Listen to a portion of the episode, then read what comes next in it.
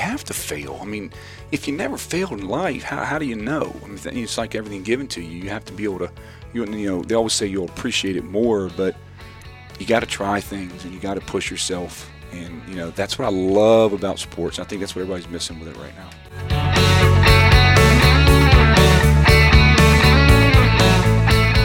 And thank you so much for joining us for the Run the Race podcast, episode number 23. And uh, it is now the month of May. Uh, hard to believe we are already here and uh, we are still in the midst of everything happening with the COVID 19 pandemic. We're still waiting for sports to come back on TV and for us to be able to go to uh, uh, baseball games or even football games. And in fact, my guest for today is a, an Arena League football coach former college football player who's going to talk to me about uh, changes in football due to COVID 19, the pandemic, and what players or what really what anyone can do in terms of staying in shape while we're all social distancing.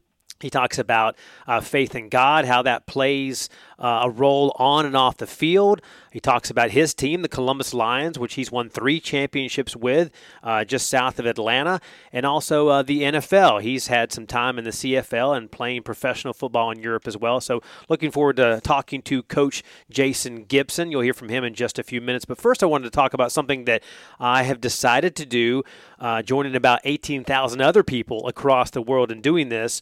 It's called the Great Virtual Race Across Tennessee 1000K. Um, well, if you are a runner, if you like to, to accept different challenges, um, as an athlete or anything. Um, obviously, a lot of races, um, really all of them, have been canceled all around the world. All the marathons and things that I would like to do are canceled. So, a lot of people are doing virtual races. Well, that's what this is. Um, it is a 1,021K route, which is about 635 miles. Now, it is uh, going to be going from May 1st, which just a few days ago, all the way through August 31st. So, really, a, uh, a big virtual race of the summer. You got four months to do it. So, the average you need to have is about five miles a day or about 35 to 36 miles a, uh, a week and continue that on. So uh, I figured, you know, try to get this challenge going. 635 miles over the next four months. Let's get it going. I just uh, ran a 20 mile uh, long run last weekend, so I am fully on my way. You don't have to be in Tennessee to participate. You can see progress on a live map going from one tip of Tennessee to the other. This was created by a guy that um, is is kind of uh, crazy but uh, really creative. His name's Lazarus Lake. Laz. He is the uh, race director for Barkley Marathons. Which, if you haven't heard of that, there's some documentaries on that. It's also called The Race That Eats Its Young. Um, so uh, Laz says uh, the race is 123 days long. This virtual, great virtual race across Tennessee, more than a thousand k. Um, he's quoted as saying the key is to be patient and consistent. You do not want to begin by pushing yourself to excessive distances and risk injury. Start out doing the distance you can comfortably do and stay motivated to go out every day. Laz also, uh, in his words of wisdom, says some days you're not going to feel like going out, but the hardest part of every run is the first step. That is well said. And he says, keep your eye on the prize. You'll discover that you can do more than you thought you could do. And uh, that's inspiration from uh, Laz Lake, as uh, he is now the leader of this great virtual race across Tennessee, a thousand K. And uh, again, an average of uh, five miles a day, and uh, I think I've done uh, 40 miles this first week. So uh, we'll see how it goes. I'm looking forward to it. We're talking a little bit about football and sports today, and, and our guest for today, Coach Jason Gibson, who's the head coach and director of football operations for the Columbus Lions, an arena football team uh, in Columbus, Georgia. He's in his 14th uh, season in that job, uh, where he's led the Lions to 102 wins and 44 losses, making the playoffs all but one of those seasons as the head coach. And uh, the Columbus Lions had a, a, perfect season, went undefeated in 2015 with the PIFL championship. Then his Lions won the SIFL championship and back in 2010. Uh, he has a lot of high school football coaching experience. He also uh, played football at Fairmont State University in West Virginia. First, he was a quarterback. Then he uh, became wide receiver, finished seventh in the nation in receiving touchdowns, 18 in one year. In fact, he went on to play with the BC Lions and Toronto Argonauts in the Canadian Football League, then with the Marburg Mercenaries in the GFL Europe, where he led the league with 24 receiving touchdowns. So he definitely knows how to play football. Jason's also married, has two sons and a daughter. He talks a little bit about that in our chat with him.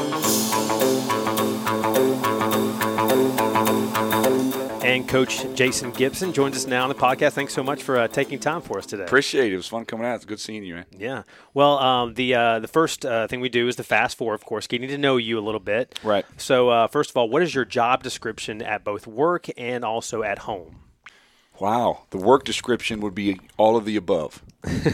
so, no, I'm the head coach, uh, general manager of operations for the Columbus Lions, the arena football team. And that job description goes from everything from coaching players, everything football operations wise, to you know helping secure sponsorships, organize season tickets, help with social media. So I really much kind of run it all. Yeah, and you're busy at home as well. And so my job at home is to make sure everybody's happy. your three kids and your wife. Three kids, my wife Sarah, absolutely. Absolutely. Uh, how do you uh, stay physically fit? Maybe that's different from what it was 10, 20 years ago, perhaps. I don't know. yeah, absolutely. it was funny. I was having lunch with a friend. And he was talking about him, you know, running five miles every three days and going to the gym every three days, and it's a lifestyle. And uh, I told him, I said, man, once you hit 43 now, I'm telling you, things start going a little bit slower. Things start popping. You know, uh, we played a dads versus grads game in Glenwood, and I got out there and you know tweaked my hamstring. You know, because I don't stretch, but um, I don't know. I stay in shape just because I'm always active. Yeah, I'm a- active. Age is just a number, though. You know. Yeah, I feel good. Okay, I feel good. good. um, you know, I, I I love. A friend of mine got me into uh, uh, rucking along about two years ago with the you know military backpacks and putting the weight on it, and so um, I love doing. I love walking. Good. You know, I'm, I'm just not into. I always tease people. I am not running unless I got a ball in my hand. There's no ball in my hand. I'm not running. Um, and uh, do you have a particular spiritual motto or a verse or something that really um, you you stand firm on on a, on a regular basis? I love Proverbs 27:17. Iron sharpens iron, men sharpen men. You know, I'm not sure if that's a motto, but uh, you know, I love the book of Proverbs. When we go to church, sometimes when we get to the sermon, sometimes I'll sneak the Bible open, and my wife's like, she'll smack me, "Pay attention, pay attention." but I just I love the book of Proverbs. It's probably my favorite. Yeah, it's, it's fantastic. And last thing, what is something unique about you? I, I don't know if it's unique, just you know, doing multitasking. The things that I do in a day, sometimes I sit back and go, "There's there's no way," you know, there's no way to get all that done, but I do. And then when I don't have anything to do, I go crazy. And it's unique that you played professional football, CFL, and, and I did. Europe. So that's that's unique. I did. I've been been, been around uh, a long time ago. Uh, I was showing, showing my son the. We were cleaning the house because we moved, and he found some VHS tapes with all my highlights, and he was like, "What is this?" What's a VHS tape? So I don't know. We're never gonna watch it because there's they don't even make them anymore. Yeah, yeah. Well, we are um, smack dab in the middle, obviously, still of this COVID 19 pandemic. Um, Georgia, at least, has reopened in some capacity, but sports is still silent.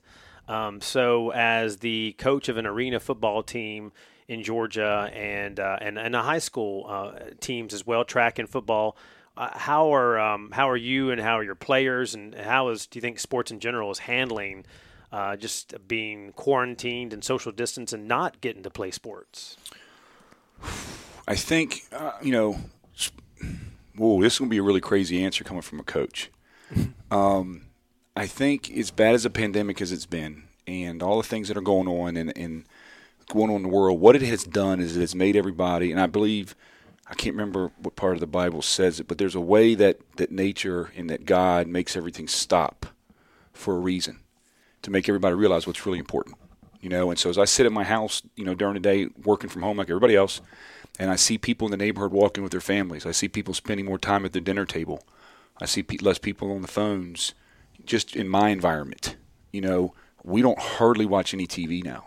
Well, one, there's no sports, so we don't we're not watching anything, and uh, it's not bad.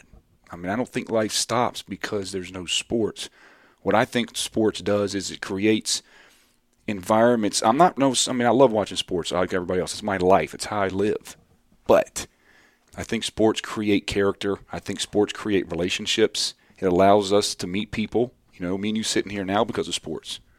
Um, it allows you to meet people and to uh, find a common ground that's something that bonds people. That's what sports does. That's what's so you know strong in this country for me. That's how I see it. So I miss it, but I, I, I've also learned from it too now. Yeah. So your your football players, because you were supposed to start your season, you know, three weeks ago.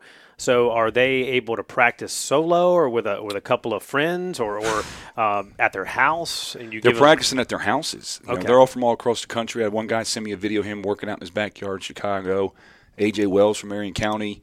They did a big piece on him. He's got a big oak tree in his farm that he uses for a field goal post. Wow. I mean, it's pretty creative uh, how these guys are figuring out ways to work out.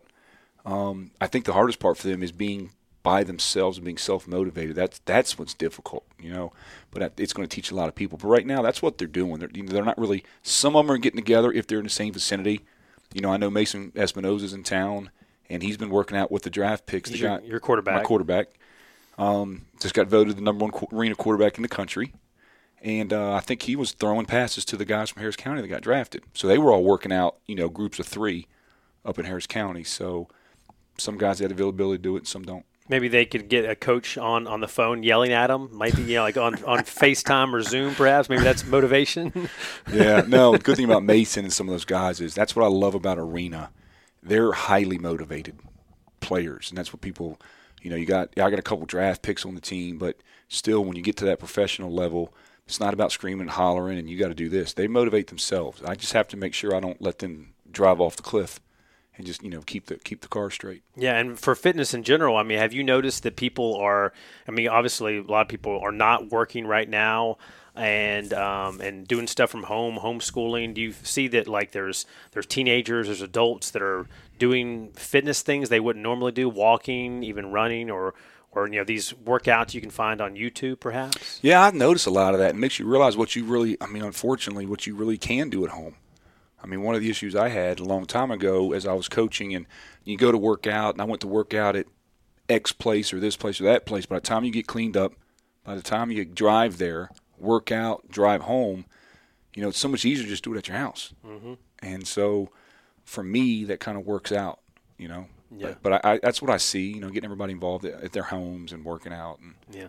And the big question a lot of people want to ask is when are we going to get to see sports again? Because you know, uh, Major League Baseball is still in limbo. It's supposed right. to start as well, and then the NFL. Because around here, Georgia and Alabama, football is king whether it be arena or college or NFL. So, is there an idea um, about when things could get going, or is that still really very much up in the air? I think it's all up in the air. Everybody set dates. I know NASCAR is trying to come out. I know PGA is trying to. I just saw something about the NBA. There's allowing players to report Friday for team practices, um, things like that. So, it, I think everybody's still being cautious, and it's a slowdown. But as teams practice and as more people start to get back to normalcy, if people realize, wow, this isn't as bad as we thought it was, all of a sudden, I think it may accelerate the process. I mean, as of right now, everything I'm hearing is late August, late September. The NFL might not play, college might not play, and they're being precautious. But I mean, at some point, money's going to get in the way, and that, money's going to take over, in my opinion. So who knows? Yeah, and, and I guess you know, uh, you, I, I do, are you agreeable to playing?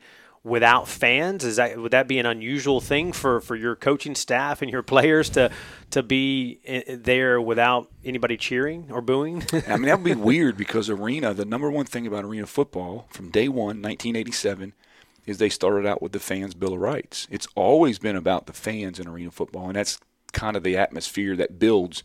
Because as me and you sit in this podcast and we're six feet away, still you know, you get a sense of what's going on. And when you're going to an arena game and you're a fan, you can hear, smell, see everything that you can't get in an NFL game. You're up right, literally against the field. You're right there. And, you know, even in hockey, they've got the glass up, so there's still kind of a barrier. There's no barrier.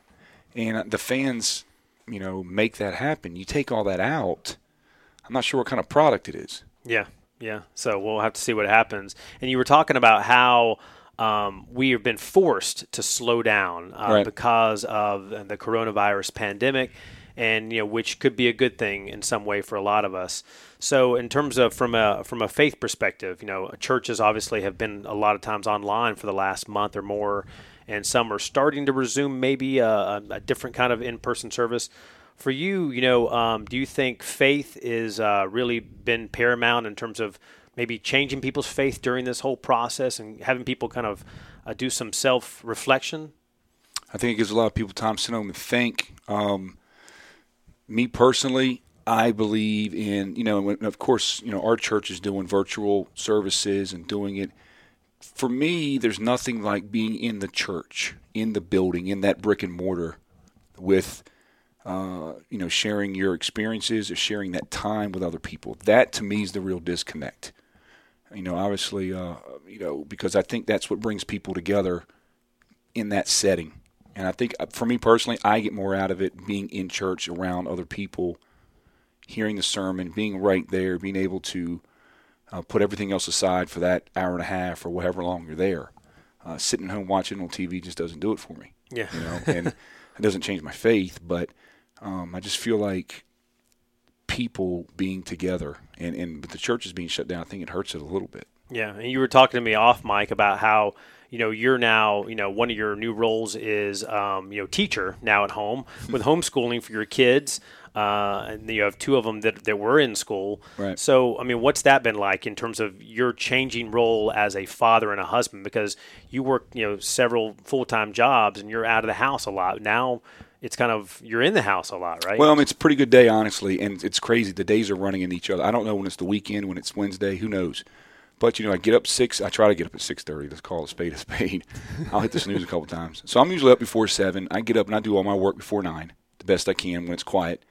Then the boys wake up. They come upstairs. They eat. You know, Jet gets his assignments. Gunner goes next door to his grandmother's for the desktop. He does his assignments. They bring them all back. I hold them and file them and get ready. If they have questions, I answer them. They're usually done pretty quick because they're pretty smart. So, and that's the daily routine. And then I turn all the work in on Thursday, and then they start back with their work again. And so it's they got a really good system at their school at Glenwood of how they turn their work in. It's pretty, it's very um, standardized, which was good. You know, you know exactly when to turn it in, how to turn it in. So from a homeschool standpoint, I'm not sitting there in a textbook, you know, reading and you know doing stuff like that. Yeah. So it's been kind of easier on me because my boys enjoy schoolwork. Yeah. And I'm really blessed that they have that mentality. They don't wake up and go, "Oh, Dad." yeah. You know, they're like, "Hey, where's my work at today?" You know, did you turn my work in? So that that's refreshing for me. Yeah, absolutely. Now, um, getting more time with your family obviously is a benefit to all this, but um, how much do you miss right now coaching and being around the guys, the football players, being on the sidelines and calling plays? Um, is that something you truly miss right now and, and kind of uh, really itching to get back to? You know, I didn't think I did miss it until we had an encore presentation of the Lehigh Valley game that we had that we won the playoff game a couple years ago. That was an unbelievable comeback. And we were literally, as a family, sat around and watched it like it was a regular broadcasted game, even though we knew the outcome.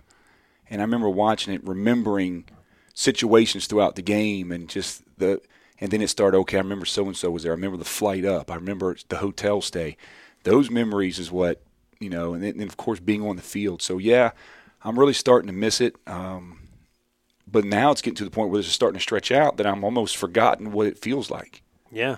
And so I, you know, who knows? Yeah, and and is this something where you think uh, this will change sports forever? Because we will eventually get back to playing football and having live sports, but do you think it will?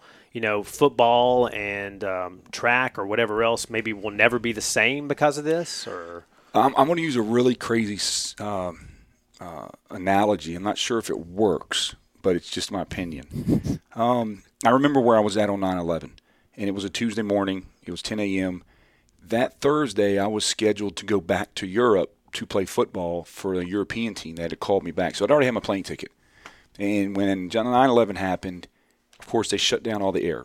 Well, they they grounded all the flights. But that Thursday, my flight was the first flight out of the country, out of Philly, to go back to Europe. And I remember going to the airport and the security measures and the things that we had to do and all the things that came after 9/11 from an FAA standpoint of what you had to do to get a plane ticket. And I remember the uproar. I can't believe we got to do this. I can't believe we do that. But in the end of the day, it made us safer, and we realized that we had some flaws, and it made it safer. And now it's not a big deal. It's part of our makeup. It's part of the routine when you go to the airport. You don't think about it. It's just all the checks you have to go through to do it. So when I look at this pandemic, and unfortunately, um, you know, people are losing their lives, but it's teaching us what we should have been doing in the first place. Yeah. And it's going to change us for a little bit, and it could be awkward, and it could be some certain situations. Do I want to get my temperature checked every time I come in someplace, or do I have to, you know, whatever? But at the end of the day, two, three years down the road, when things back to normal, that will be standard practice, and it will save lives. You know, and so I look at it that way. Yeah, absolutely. And and and you were talking about football a little bit. You have um, a storied history of you know uh, 12 years of high school football coaching experience with the Lion, Columbus Lions in Columbus, Georgia, for uh, 14 seasons so far. But you also were a player. Right. I think uh, um, uh, you started off in West Virginia as a quarterback, turned into a wide receiver. So uh, for you, uh, what do you remember most about your playing days? From whether it be from college um, at Fairmont State University, or even going off to you know Europe, right. CFL? Is it? Uh, do you reminisce about that and think back to that? How man, that was really the you know the glory days. I, I miss the um, you know as I get older now, as I'm 46, I miss the the the nature of the competitiveness of, of pushing yourself beyond what you can do physically. And I just remember I think I miss that the most. Uh, the, you know, I tell people I, I, I think I was figuring out the other day or last year. I think I've been in over 300 something games as a player, as a coach, which is a lot when you're looking at 10 game seasons. Even though I'm only 46, but you got to remember for a couple years I double dipped, where I would literally play arena in the spring and then go coach high school in the fall, and then now I'm coaching arena in the spring, coaching high school in the fall. When you add it up, one year I played in Europe. As soon as I got back, I played, I played a 16 game in Europe. I got back, I played a 16 game arena season, and then I got signed to the CFL. So in a 14 month span, I played 36 weeks. Yeah, got to take an, a physical and emotional toll, I'm sure. Well, yeah, it was a lot of games, and so you put that much time in. But I, I, you know, the journey. Everybody talks about the journey, but I miss the the grind of the discipline of working out. When I think of school, I think of you know getting up when nobody was at this. You know, I, I remember getting in trouble for breaking in the field house or in the gym um, to work out in the mornings. I got caught. You know, of course, they didn't do anything, but you know, I remember that. I remember running that huge hill at Fairmont. I, you know, I had these strength shoes. They were hilarious. You ever seen those? They were these shoes, really with, tall, with blocks on the toes and they were usually made for basketball players. Oh yeah, yeah. And it was to increase your vertical jump. And right. It, was a whole program. And, jump off your toes. Right, because it strengthens your, your calf and your Achilles. Mm-hmm. But I I took them for football, and I ran sprints in them outside in the grass. and I remember doing that stuff, and so that's what I miss the most. I mean, the scores come and go. I, I vaguely remember, some, but that's what we're conditioned to do to push ourselves, and, and we get satisfaction out of that. Yeah. And yeah, I, I miss that the most. Absolutely, yeah. What was it? Um, because obviously you you were a quarterback, I assume all through high school. Right. Was it a tough transition going from that that leader? Because I mean, obviously you have the leadership abilities. That right. to be somebody who's catching the ball, and you know you, you set some great records with that as well. Was that a well, big transition for you? No, it worked. It worked. It worked well for one. Is either either I moved the receiver, I wasn't going to play. Yeah. you know, I was a sophomore, and they signed a, the the number one recruit in the state of West Virginia to come in and play quarterback, and he was going to play. And uh, it worked out well for me just because being a quarterback, you have to be able to read defenses. So being able to go to receiver and already, and I knew what he was thinking.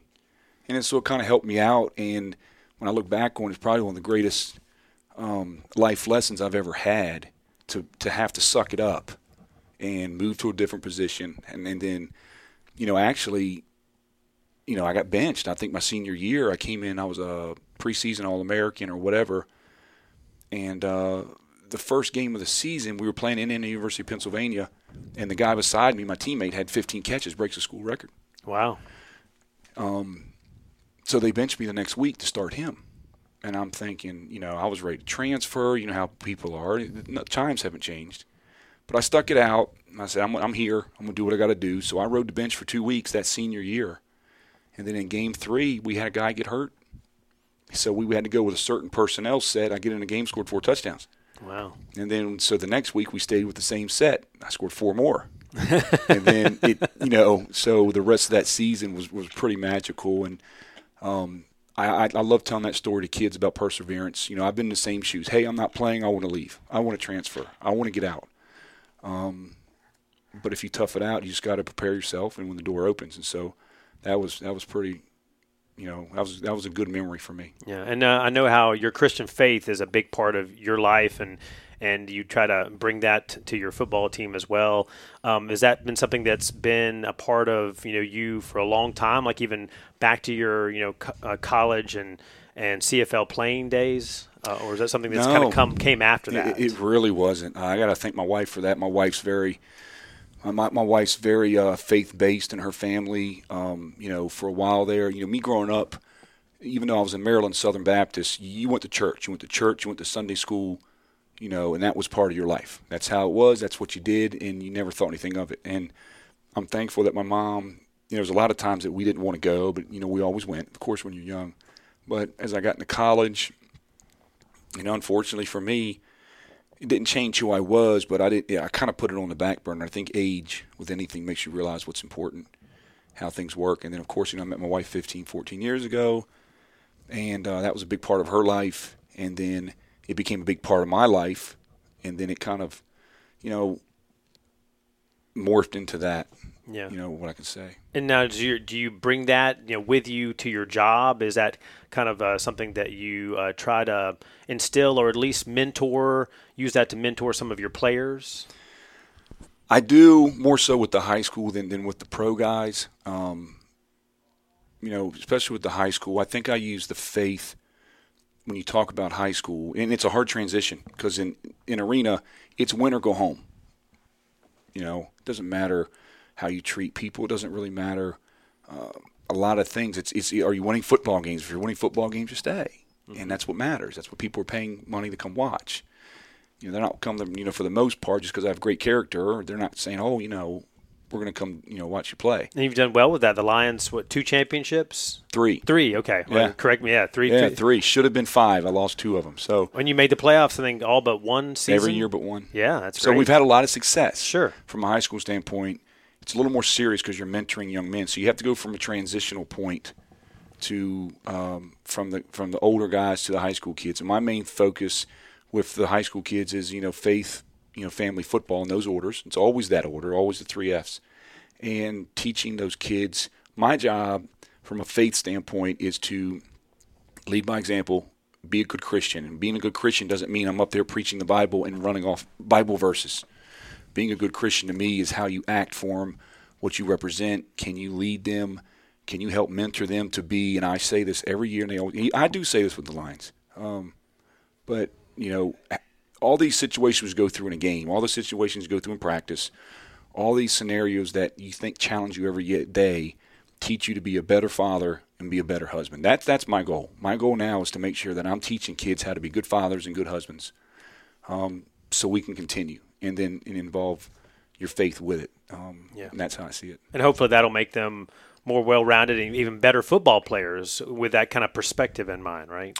Yeah, you hope so. Uh, you know, just teaching them how to fail, and I mean, I'm not teaching them how to fail, but teaching them how to recover from being knocked down and Because it's going to happen. it's going to happen and somebody's going to start over you or you're going to lose a game or you're going to you know make a huge uh, huge mistake that could cost you a game or the the discipline that goes into getting to a point and then you look at a player who works his butt off for the whole off season and gets hurt the first game of the season and tears his ACL and his whole career is over yeah. so where does that kid go as far as mentality? And hopefully that you've instilled um, by example how to, you know, rebound from that. And then you take that example, and all of a sudden now that same kid takes a job that he's been at for 18 years or 15 years, and you walk in and you get fired. Yeah. You know, and then how, how does he rebound? So then hopefully they can reflect, say, I've been here before. Yeah. This is what I'm going to do. And sometimes people do things or play not to fail or not to get injured, and that can be detrimental as well. You want to take risks sometimes to be able to kind of achieve and have that success. Yeah, you have to. You have to fail. I mean, if you never failed in life, how, how do you know? I mean, it's like everything given to you. You have to be able to, you, you know, they always say you'll appreciate it more, but you got to try things and you got to push yourself. And, you know, that's what I love about sports. I think that's what everybody's missing with it right now. Absolutely. And uh, so, you know, the NFL, uh, they've been talking about, um, and I know you're a fan. Are you more of a fan of NFL or college Huge football? NFL fan. More NFL, okay. So uh, they've been talking about bringing people back to practice facilities in certain cities. and uh, maybe having some semblance of a season. Who knows? I mean, again, it's all up in the air. But um, are you hoping that we're going to be able to have football maybe in June or you know July or August? Do you think that's a uh, reality, you know, no, well, I guess not uh, for arena football, but I guess uh, you got more time when it comes to the other football seasons, right? Yeah, I, you know, I think there's a chance we can get them. I, I think the arena team can get on the field. The issue we're going to run into, we'll find out later this week and next week, is the availability of other arenas. There's too much, um, too many variables that yeah. we can't control. Yeah, that's the problem. As far as the NFL, I think the NFL's good enough. I think they're far enough away. Um, and and here's the thing about the NFL: if if you don't feel comfortable and you don't feel safe, then don't go to the game. You know, it's it's a choice. Everything's a choice, and I think the NFL will be fine. Yeah, and if no, so if you're a, a player, well, I mean, you are a, a, coach now, but if you're a player or a coach, like say in the NFL or mm-hmm. for a, a major Division One college football team, is this something where this is a, a potentially scary situation? Where what if one player comes down with the virus, then it becomes this whole deal, right? Um, so I guess there's a lot of scenarios that are unknown at this point. I don't know how to. I, I can't. I don't have a. I don't have a qualified enough answer for that. You know, I just I remember in college we had a kid, um, you know, come down with meningitis, which is deadly. Mm-hmm. You know, that thing can spread quick. We all went in. We all got shots. Of course, you know, now you're talking about vaccines, but um, they canceled spring practice for the rest of the year because of the contagiousness in the locker room for the meningitis. So I think there's always going to be risks. And uh, for you, I know you said you've been working kind of from home right. and from the office some, and trying to juggle all the different jobs. Um, is it, uh, you know, do you think that life will kind of go back? To, there'll be a normal or a new normal for for like your jobs or other people's jobs you know, um, later, you know, this summer perhaps? I mean, are you hoping for that, or are you thinking that, well, maybe, like you said, we needed this wake up call? You know, there's there's two phrases I always say. I always tell my wife, you know, tomorrow the sun will rise. You know, and, and things will move on, and this will pass. Um, there'll be some bad things that come from it. There'll be some good things that come from it. There'll be jobs lost, and there'll be jobs created. You know, out of necessity and out of people being home. You know this is a time where people are home and they're, and they're realizing, you know what, I really don't like that job. I really don't.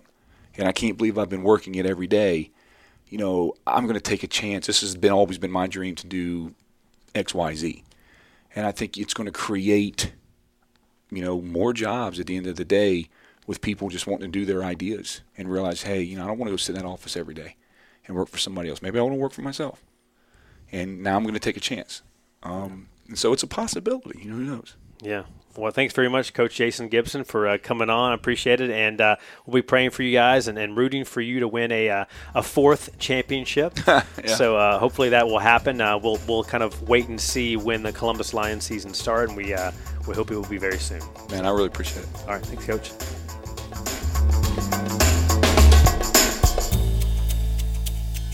It was great to hear from the coach, my friend Jason Gibson. I know he's looking forward to getting back on the field along with his players and the fans. And uh, we'll see maybe uh, mid June, the Columbus Lions may be uh, back on the field. Uh, uh, maybe with fans in the stands, maybe not. So we're in a whole new world. We'll see what happens with uh, also with Major League Baseball and the NBA. Can they resume? And the NFL looks like it's in pretty good shape. So we'll have to see what happens. Now to our final segments of this podcast for Run the Race, and we're going to start with some food for thought that has a little bit of a pigskin football flair as well.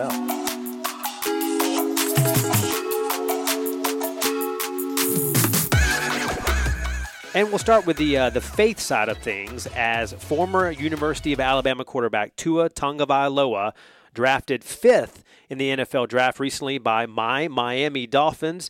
Was recently uh, talked with the uh, CBN national talk show, the 700 Club, talking about how he has a, a rich spiritual history. In fact, his mom Diane says, "quote For our family, it's basically faith." Family, and football, you know? So everything is based on our faith, grounded and rooted in that. Uh, Tua said he has that great moral foundation in life, and that really has helped prepare him for football. He says, you know, when you're quarterback, your base is your biggest thing in terms of follow through, and your foundation, you know, you revert back to. So for him, he says his foundation is faith and family, and it keeps him motivated and, and uh, stay motivated as well. Uh, Tua Tagovailoa also discussed with CBN on the 700 Club about the basis of his Christian faith. He says, quote, the greatest gift that God could have ever given us was His Son. It's not just a matter of hearing what Jesus Christ is, it's a matter of getting to know who Jesus is. And I'd say you can only find your identity through Him if you know him. So, you know, his grandfather, to his grandfather, made the prediction when he was a baby, he would he would be world renowned and bring honor to God and uh, he says that his grandfather, you know, always gave him pep talks and soft words, and to be like the to have the heart of David. And so we'll see. And I'm proud of Tua for standing up for his beliefs as a football player who's now going to make a lot of money in the NFL playing for the Miami Dolphins. We wish him all the best. Now, on the fitness side of things, the pandemic definitely creating uh, obstacles for folks. Uh, there's uh, two players uh, that are walk ons for Michigan State and uh, they are doing something they've dubbed the Farm Boy Workout. It's kind of like what you used to see in the old Rocky movie from decades ago. They say it's a good workout and kind of like CrossFit, uh, but you uh, they're having to use some uh, different things because they can't go to the gym, especially as a team. Some of their teammates are using cinder blocks and wooden sticks as weights, and another one using uh, lifting gallon water bottles. One of the players we're talking about, Eli Jackson, when he learned the uh, the schools on March 12th would be closing indefinitely, he and his father began plans to convert areas inside their barn on their property. It's, it's a dairy farm from from you know a hundred years ago. They made it into a makeshift workout facility with a weight bench, a weight bar, and about 225 pounds of plates, a punching bag, Another player from Michigan State as well, Nick Hunter, he took an old tractor tire and some sledgehammers and hit it for 20 reps and uh, that's just was his warm up. And he didn't have dumbbells or anything. So for curls, he would actually take old feed bags and fill them up with rocks and other things to make them as heavy as, as heavy as he could. So a little bit of ingenuity going a long way and uh, you know picking up logs and throwing them around. So uh, they're definitely uh, getting the workout on the farm, getting ready for the next season of football whenever that is to begin. Um, you know, Arena League football that might start sooner, but NFL got plenty of time to uh, let this pandemic pass. Our parting gift for today is from 1 Corinthians 9:25. It says, Everyone who competes in the games goes into strict training. They do it to get a crown that will not last, but we do it to get a crown that will last forever. Again, that's from First Corinthians in the Bible. And, uh, you know, it's all, it's just a game. Uh, football, baseball, anything we root for and get excited about. It is simply just a game. And we can learn uh, f- about self discipline, about perseverance from these well trained athletes and football players. But our game, uh, the game of life, uh, running the race in terms of uh, after Jesus and what we believe, whatever you believe personally in terms of your faith, that's the race. That's the true game that has eternal value. Thank you so much for listening to the uh, Run the Race podcast, which you can find on uh, Spotify, Google Play, Stitcher, and also Apple Podcasts. Where if you go to the bottom there at Apple, we'd love for you to write a quick uh, um, um a five star rating and write us a review. Uh, help us keep this going, and uh, we'd love to hear from you. And uh, excited about continuing this journey of fitness and faith with you on a regular basis. Praying uh, that uh, everything continues to go well for you and your family. And we're going to close out in prayer today. Dear God, uh, just thank you for this opportunity to um, to speak over the airwaves right now about giving you glory. And uh, God, that even though we don't have our regular routines going now, we can't be with some of our loved ones we can't uh, um, go to sports games. Lord God, that you will help us to in this time to of slowing down to focus on you and to, to help us to reshape our priorities and uh, put you first in our lives. And uh, God, we just uh, keep everybody safe uh, that's around us, our, our family members, our friends, our coworkers, as things open back up in terms of businesses in Georgia and Alabama and all over the nation. We pray for safety, that there's not a spike in cases and in deaths, and uh, pray for our nation's leaders right now as well. Your name we pray. Amen. Again, thank you so much for joining us for this Run the Race podcast. I look forward to talking to you guys every week. And I thank again for uh, Coach Jason Gibson for spending time to come down here and staying uh, six to 10 feet apart from me as he walked into the building. We took his temperature as well to make sure everything was safe. So until next time, we hope you guys have a great week.